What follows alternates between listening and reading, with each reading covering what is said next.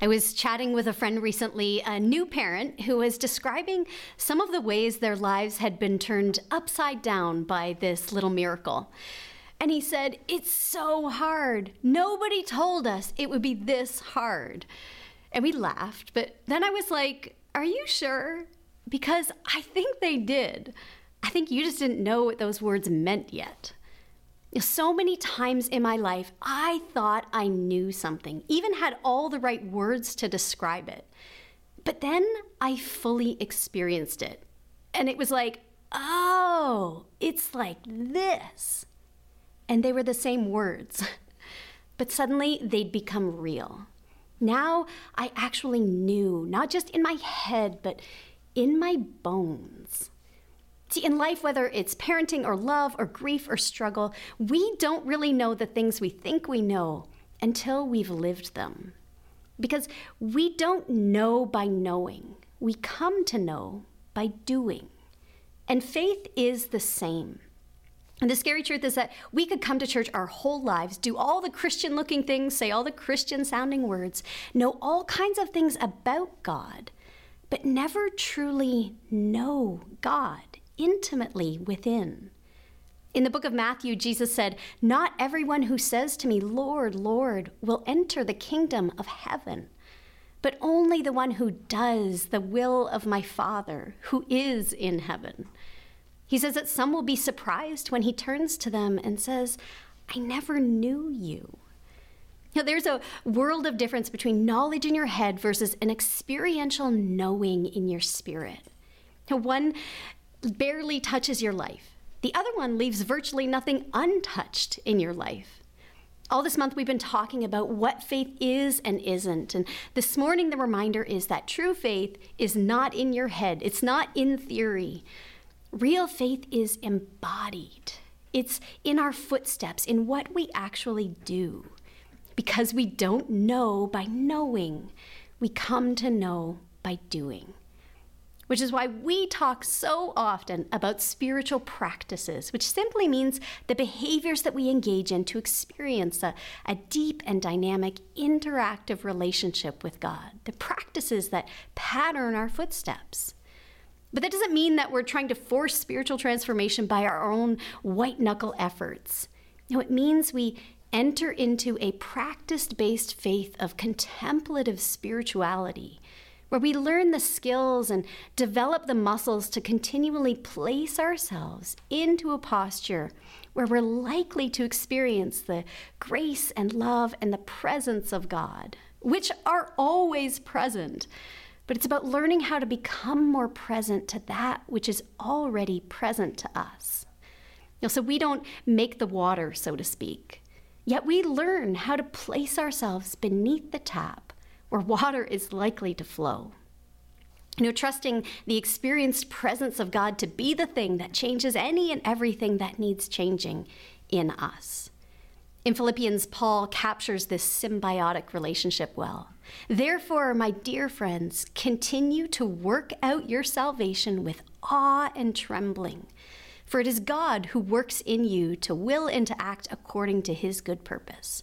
Now, work out your salvation for it is God who works in you.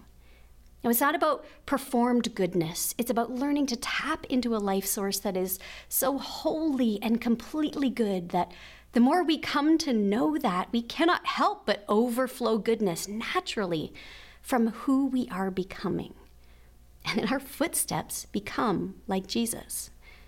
And that takes practice active, experimental, continually stretching practice.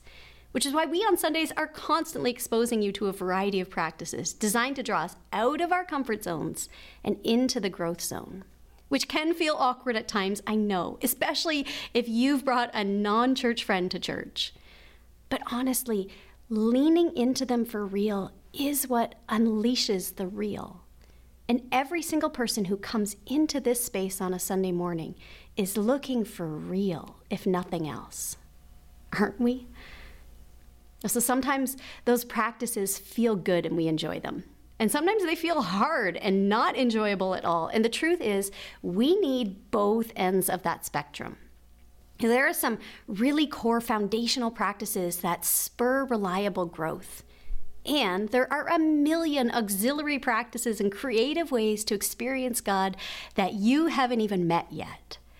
So find the practices that your wiring loves and practice them deeply daily. Was it worship, the Bible, breath prayers, serving people, making art, tending garden?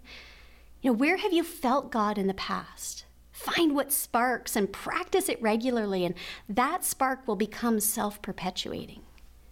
And we do need a bunch of the practices that we don't love at all, but that teach us how to empty ourselves, train us for surrender, that develop in us the Jesus muscles that we don't have yet. We need discomfort if we're going to grow. In part because you don't actually know all the ways you're wired yet. You might start out hating one practice and two minutes or two weeks or two months later discover it's one of the best for you. But even when that doesn't happen, we deeply need those practices fasting, repentance, forgiveness because that is the way of the cross. And death paves the way for resurrection. I'll tell you the practice that is both hardest and best for me personally, and that's practicing Sabbath.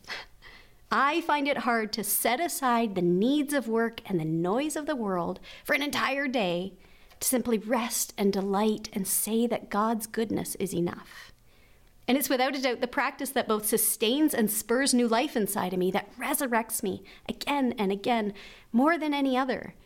And still, I fight it. I resist it. I neglect it. I say, I'm going to skip just this once. And six weeks go by. And it is life. There's no sense to it except that I am stubbornly human. And this is the struggle. You know, truly knowing God is mysterious and hard and wild and wonderful. And you were made for this. It just takes practice.